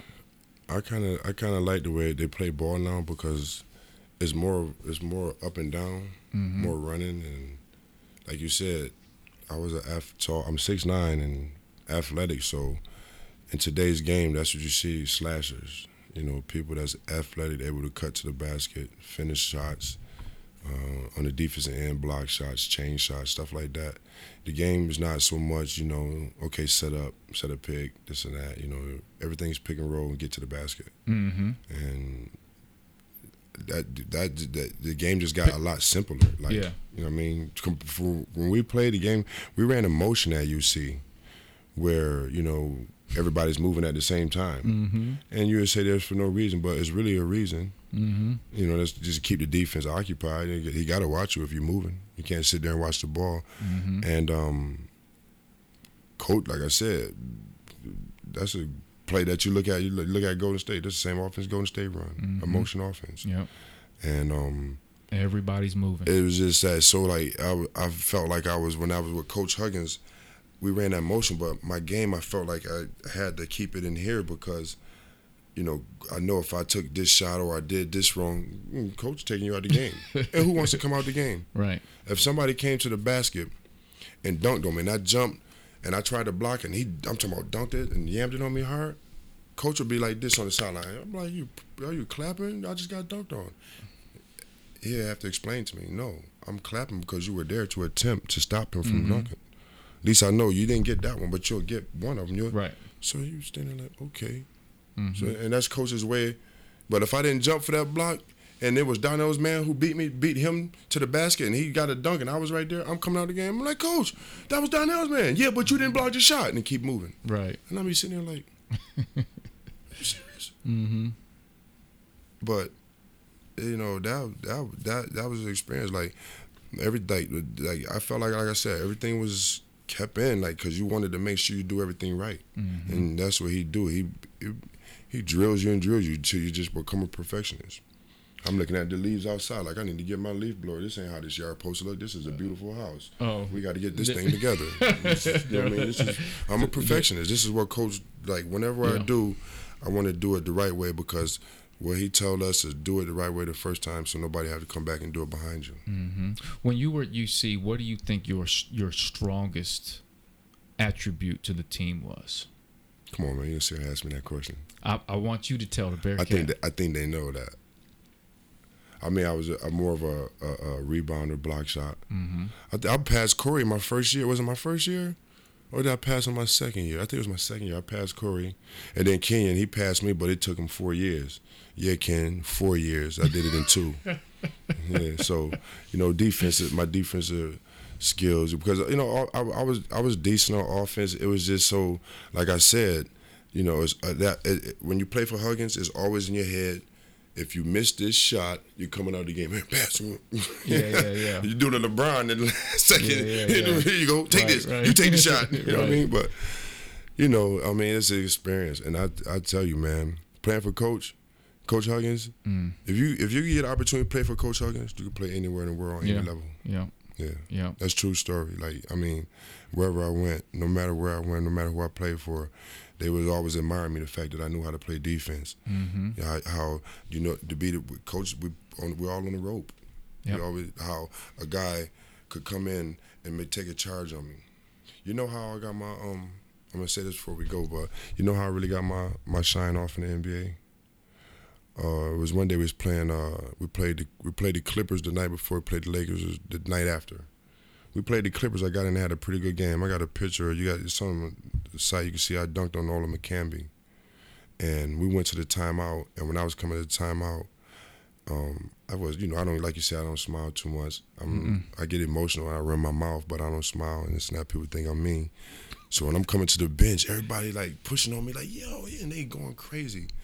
And so I kind of like I'm feeling like, damn, what y'all talking about? It's just a dunk, like you know what I mean? And so I go out and we, and I'm all excited, and I catch a block, and I and uh, I block a shot, and it's the guy from uh, in Living Single, where they always wear the shades. They used to flip up Dwayne, Johnson, Dwayne, uh. Dwayne Wayne. Dwayne Wayne. Mm-hmm. So when I blocked the shot, the ball, he's behind the basket. We, the ball roll, he rolls the ball, and he's like, and I'm like, yeah, looking at him, shaking my head, like, yeah. And so I kind of felt it. And so the night after that, the first quarter, Coach tried Jerome, Shaq killing him. He put Calvin out there. Shaq, I'm Calvin under the basket so far. He he's like he in the first row the audience, Mm-hmm. and uh, he called my number. And I looked and I said, "You, you call me, coach?" And he looked at me again. I, by that time, I'm un, I'm undressed at the scores table, so I get in the game and um, I, I actually go up and I'm, I'm playing pretty good against Shaq. I'm altering his shot and everything. I'm just you know because I'm having, I'm just bouncing up. I'm, I'm- matter of fact, the first shot Shaq took when I jumped, I said, "Oh, he ain't even that big. I can block this." Mm. So there's a few plays. I think he went to shoot another hook and I fingertipped it. Boom. Mm-hmm. And Shaq said, "Good block." what? Yeah, you good- he said my name. So you know my name. Mm-hmm.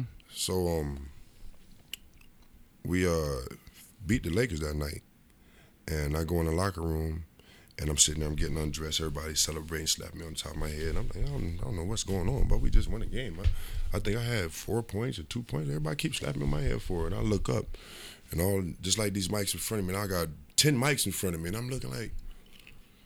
What's going on? They're like, hey, all right, you had a good game today. How does it feel? I said, man, we won. You know, coach gave me a chance to play. It was fun. And um, one of the reporters said, uh, man, how does it feel to be able to stop the most dominant player in the world from hitting the shot in the game? And I looked up and I see, oh, I see ESPN, uh, LA News, and tennis.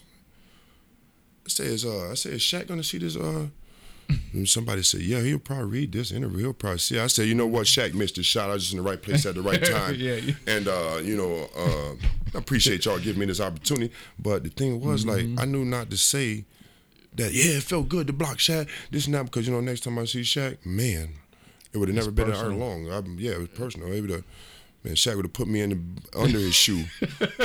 I watched him do it against Scot Pollard. You don't, you don't do that. Shaq was the most dominant. Like I'd never seen anything like it on the basketball court. Yeah. And people got to understand that a guy at that size to be able to move and do the things at that size. When I say size, I'm talking about that weight. Yeah, for sure. Like I'm, I'm almost, I'm 200. I played in the in the league in the NBA at 265, 270 pounds. Me, Art Long, slim me. And Shaq tried to tell me he's not 300 plus pounds when he was playing in the NBA. Mm. You tell me, Shaq, you're not 30 pounds heavier than me at 7'2". Your shoe is 22. Yeah. Man, Shaq was playing had to be 330, 340. Mm. And when he put that on you right there, Yeah. if you don't hold your ground, thank you, Mickey. I was able to hold my ground. But Yeah. Coach Huggins, thanks. But if you put that on you, don't hold your ground. You- You in the bucket. man, his butt big as this table. Yao Ming, the same way. You think just because Yao Ming, he's seven six. I got a picture, right? Uh, Yao Ming dunking on me when I was with Philly. and You saved it? yeah, I mean, people always send my send me stuff, but oh, that's my picture at UC. But I got a picture of Yao Ming dunking on me, and this, you see how big? It's, it's crazy. Like you know, I don't even know where it's at. Didn't you? Did you dunk on Kevin Garnett? Yeah, I got a picture of that too. That's the one right there you're talking about. Yeah, that's now you, t- you you talk about another shit talker, KG, KG. the yo, He it, that's his mouth. And you know what? It's all a part of the game. Yeah. And if you ever watch Jordan Come Fly Me, he tell you that's a part of his game. Yeah, I remember he did it to me. Jordan, I was the first time I played against Jordan. He was in Washington. I was in Seattle. Mm. and um, the Wizards, Mike. Or did I come in the game or did he come? I believe I came in the game. And Coach Mack just said, "Don't get into his, don't get into his trans, cause don't get into his trans." That's what he telling me as he going to game. Don't get just Jordan what he does. Mm. And I fell off into it. Uh, go to the foul line. I go to the just on the foul line. You know, I, at the bottom block, and Jordan's next to me. Hey, Art. I'm like thinking to myself, damn, this man know my name. Hey, MJ. MJ, you call me MJ. Everybody call me the Godfather. Well, I'm, I'm talking to him, and the guy's shooting a shot. Mm. And everybody called me the Godfather. And I'm looking at him like, oh, my bad, Godfather. and he steps in, and when he steps in front of me so hard, boom, and just push me back. The bar, I'm not even, I'm not even in rebound position. I'm not even in rebound position. He already stepped. I said, oh my God, got me. And I look back as I'm running up the court, and Coach Mack walking the other way from the bench with his hands folded, like shaking his head. I know, I know exactly what he was saying. I just told that fool not to fall into his trance, Yeah. and he walked right out there and fell right. And he, and that's a part of the game. That's part of basketball. Yeah. Trash talking. Some guys nowadays tell you a little bit, but KG will talk trash to you for 48 minutes on the basketball court and be trying to buy you drinks all night. Right. He's a good guy. He's not. I mean, people look at Rasheed Wallace as a as a, a butt face. He's not. Mm-hmm. Rasheed is a man. He, yo, that dude was a that's a good dude. Mm-hmm. Rasheed Wallace. I mean, and you know, people look at us from the outside and be like, think that you know because we so emotional on the basketball court that we're bad, Bad people. people. But basketball has done so much for us that we really, really, really love the game. Right. Really love the game, and like we get we become to be sometimes too emotional. You know, with them. But you know that's why as a professional, you know you have that under control, Mm-hmm. and you know the the the, the, the coaches and GM they understand that. You know, but now when you're dealing with guys on the college level, these guys get emotional and you know they don't understand how to. You have to control that. You know what I'm saying? And if you don't control it, you- you're gonna end up over there sitting next to the coach. And if and then if you're one of the better players who's supposed to be on the court, you're gonna hurt yourself. You're gonna hurt your career Mm-hmm. because you know back then we didn't have podcasts. You know, you didn't Right. have this, but now you you have the podcast now, Right. which helps. But you know, people you know just didn't. Were, they wasn't able to share. You know. Everything, I guess. I mean, Yeah. No, I, I, I'm with you. Mm-hmm. So let, let me do this quick, Art. Mm-hmm. I like to do towards the tail end of the podcast. I like to do this quick questions, quick answers. right, right, right. Okay. You ready for this? Nope. All right. Quick questions, quick answers with Art Long. Number one, being a basketball guy, you have to be in the shoes. I'm a big shoe guy. Okay. What is your number one shoe of all time, Art?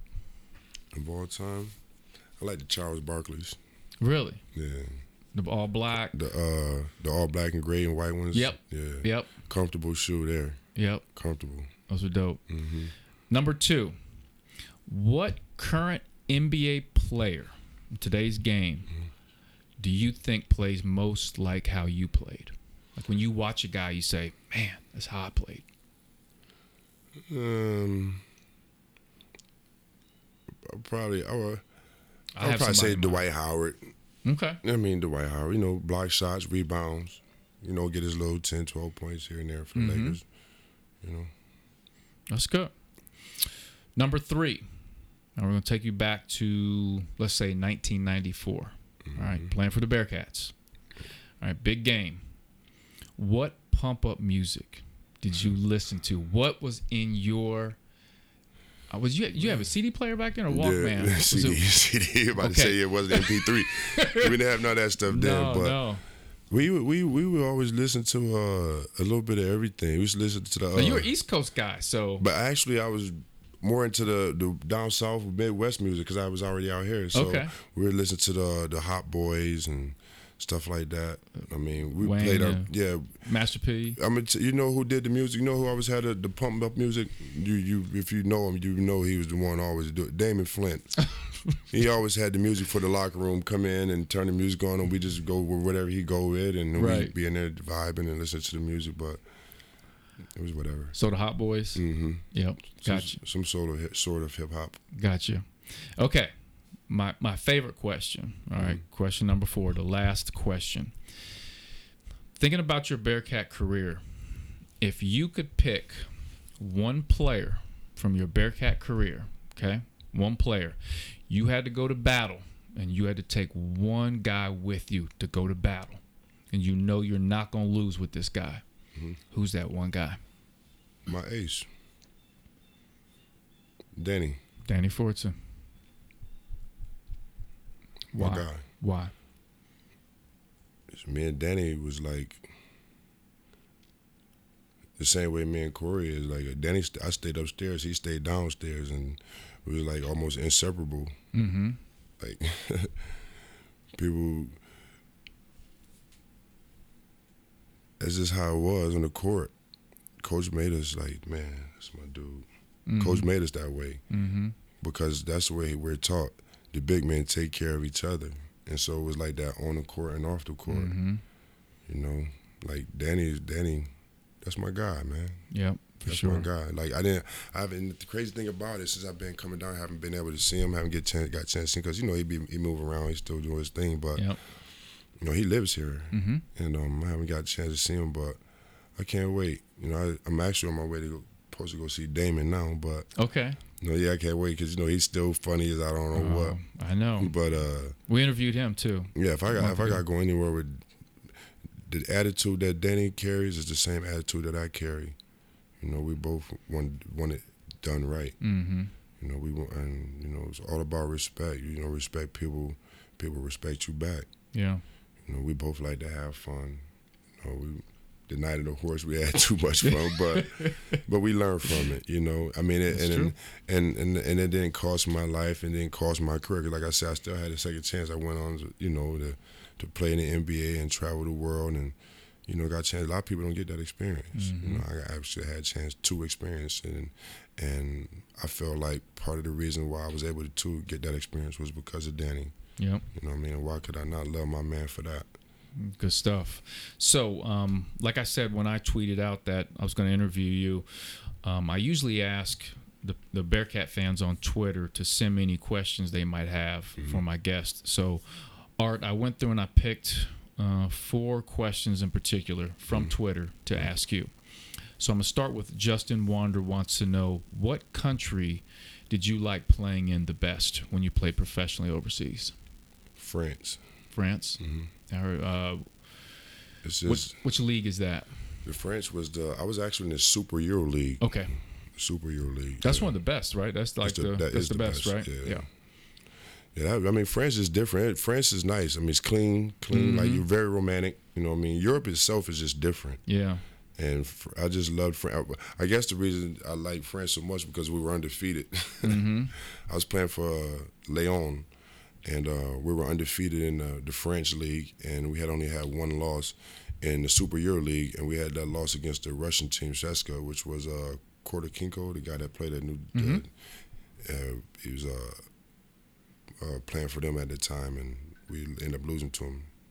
hmm And we put a whooping on Tony Parker that year too. Oh, did you? Yeah. Wow, he turned out to be pretty good. I never thought, honestly, I gave guys my opinion. I, I didn't think he was going to be that good. Yeah, I told him he didn't, because he didn't have a jump shot. I always thought that's because at that point in time, that's what you had in the NBA guys mm-hmm. that shoot jump Yeah. shots.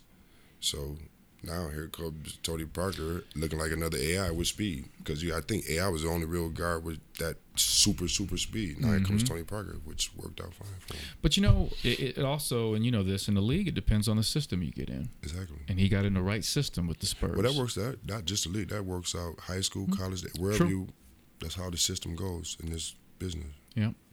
So, uh, Cincy Huffman asked, um, "Who talked the most trash on the Bearcat team when you played? Was it you?"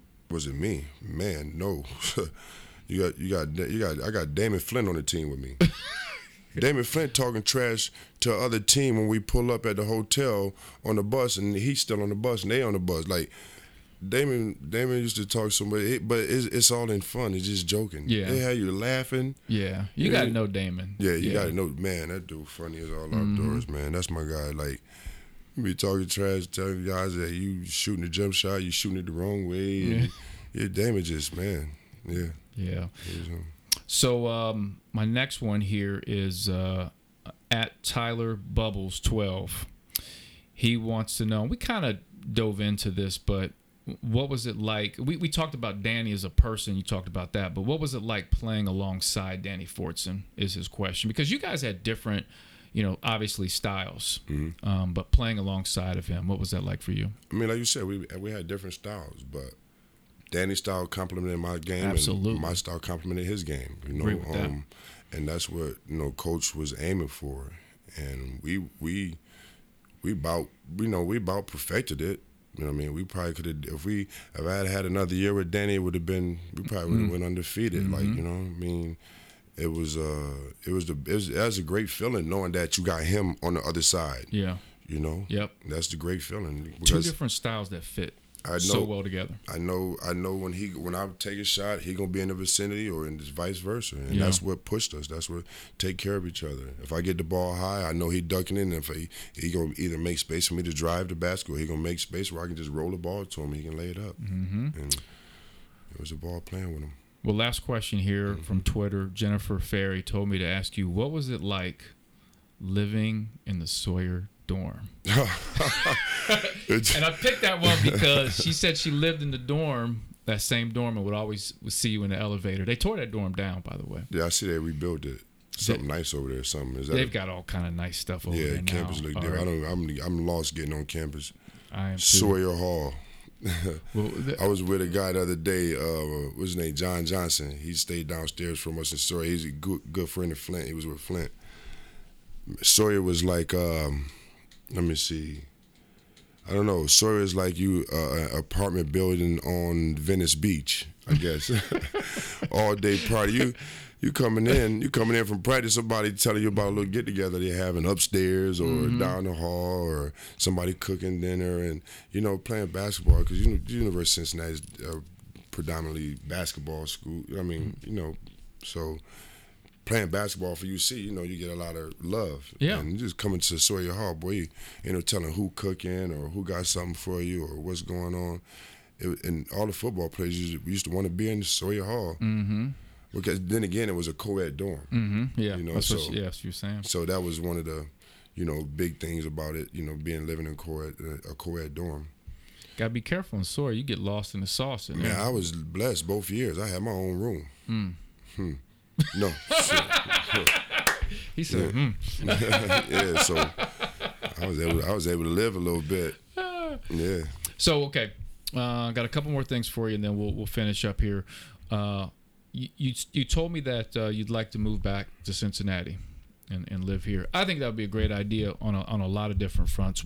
And one of the reasons why art is, and I've talked to Coach Brannen, John Brand, the new head coach, and I think he has a mindset and he has a great mentality for getting former players back involved in the program. I think um, we haven't seen a coach really want to embrace the former players like like he's doing, and so I think it would be great for you to be close to the program to not only talk with him, come to Bearcat games, but like I said earlier, to mentor um, these young players. yeah. Like- Like like you paired up with with with Chris Vogt and and talking with him and giving him that that could be basketball specific, but then you can give some life specific um, advice to a All Trey around. Scott, right? Right, all around. You, yeah, I mean, on the court, off the court, it's all the same. And I think that's valuable. Like, you know, some people might look at some of the steps in your journey. Those may have been tough steps, but that could help somebody else in a, in a huge way. And so I, I could definitely make that happen for you, get you in touch with Coach Brannen, and, uh, you know, definitely get you, Appreciate hopefully, all this. Yeah, you're welcome. Get this COVID stuff out the way. Yeah, it's been tough. Yeah, and uh, definitely get you involved. Um, so, were you watching Bearcat games Yeah, in still- Columbus? yeah. Still supporting the Bearcats. Man, are you are you understanding that I'm a Bearcat man? You asked me no, I'm with you. I want I want Listen. the Bearcat fans to hear this. I still I was I was I was late getting to the football game last year. I was gonna go to the Ohio State Bearcat football game. I had a couple guys come up from Cincinnati. That was at Ohio State. That was in Ohio yep. State. Yep. And I was late getting there. And um, as I got on the pound, I see a few guys from Cincinnati with Ohio State jerseys on. A few people. I said, "What? What, what, what is this?" Mm-hmm. And you coming up here to see me? You got on Ohio State jersey? Yeah, man. I just I spilled some on my Bearcat jersey. and You disrespect. You didn't wash it. so, so people know like Art Long bleeds Bearcat, man. Yep, I'm a love it. Bearcat for life. Like you know, I always, I, you know, it bothered me when Coach, you know, you know, went to West Virginia. Like, I always, it's, it's different. Like, Yeah. it just don't seem like Bearcat without that trap. Like, you know what I mean? Um, you know, I guess the guy I never got to meet. What's his name? Mick or Nick, the old Uh, coach, Mick Cronin, Mick Cronin. But now we have Coach John Brannen, coach John Brannen, who who I think you'll really like. I've, I've I've heard so much about him, good things. You know, um, I believe it was Corey or. Somebody was telling me like, yeah, this this coach here. Yeah. You know, we might be able to talk to the guys, get the guys back on the right track. Yep. Even just yesterday, I was talking to an ex football player, and, and he was like, "Yeah, I remember we was ranked that there." I was like, "We talking about basketball?" He's like, "No, I'm not. Man, you talking about basketball, man? UC, we basketball." Mm-hmm. Yeah, like, yeah. And that's what we got to get back to, man. Like, got to get back to having our team our, on prime time TV. You know, filling up, the filling the, the what they call it's not the shoemaker anymore. Fifth Third Arena. Fifth Fifth Third Arena. Fifth Third Arena. It'll always be the shoe though. Yeah, it'll always be the shoe. But I make sure everybody know that I know that they changed the name, but it's still the shoe. Absolutely. And um, you know, just get back filling the shoe up and just get Bear, Bearcat, bring Bearcat basketball to Cincinnati. That's Mm-hmm. all. That's that's that's my goal. That's what I would love to do. Like, we need to get we get the top recruits, and I mean, that's just let's let's do it. Yeah. I, am gonna make sure we get you to a game, um, and I'll make sure we get you connected with Coach Brannen for sure. it'd be will- nice to sit down talk to him. Yeah, yeah, and he would he would definitely love to love to hear your more of your story. Right. Um, and speaking of more of your story, I think it would be good for us to do a part two at some point. That'd be that'd be nice. But I think what we talked about today was was really good because I think, you know, there were times, man, you leaned back and you started opening up and sharing everything, and that's that's what the Bearcat fans Yeah. wanna wanna hear because you got to remember, Art, you were part of during that time. You were part of the, you know, a lot of people look at that Final Four, your Mm-hmm. era with Ken, as a golden era of UC basketball Right. right. and people look at you know a lot of the players on and they put them on a pedestal Yeah, from that '94 to that '90, from from from from the '94 team to the the team that I played on in '96. Um, yeah, that was like a, a time in UC basketball where we made change. We went from winning 10 games a season to winning 30 games a season. You know, so Coach Huggins, that was the, the era of the, the Bob Huggins era. man Uggs Uggs changed it Ah, man, well art man i want to thank you man uh, for coming on the podcast I, I really appreciate you hitting me up to do this face to face No problem. I never problem. get I to do appreciate these. y'all having me too. No problem. Yeah, absolutely, man. So I want to thank everybody for listening to another episode of the Bearcat Basketball Podcast. You can follow me on social media. I'm on Instagram and Twitter at Alex underscore Meacham. Meacham spelled M E A C H A M. I'm on Facebook and LinkedIn. I'm on Snapchat at Big Meach 41. And because of my producer Stu Holt, I'm on TikTok art, which Oh. means I gotta I gotta get out there and dance a little bit or something. do the TikTok thing. I, I I, haven't even tried that. My daughters keep trying to get me on that TikTok. Yeah, it's, it's something I don't know if I want to do, but but he pressured me, man. It was like he, he bullied me into getting TikTok. I think the phone do most of the work, right? Yeah, you just Yeah. gotta show your face. Yeah. See, You give it a shot. No, that he's a real man. so he, he got me over here doing this TikTok thing. So I appreciate everybody listening to the Bearcat Basketball Podcast. Go Bearcats!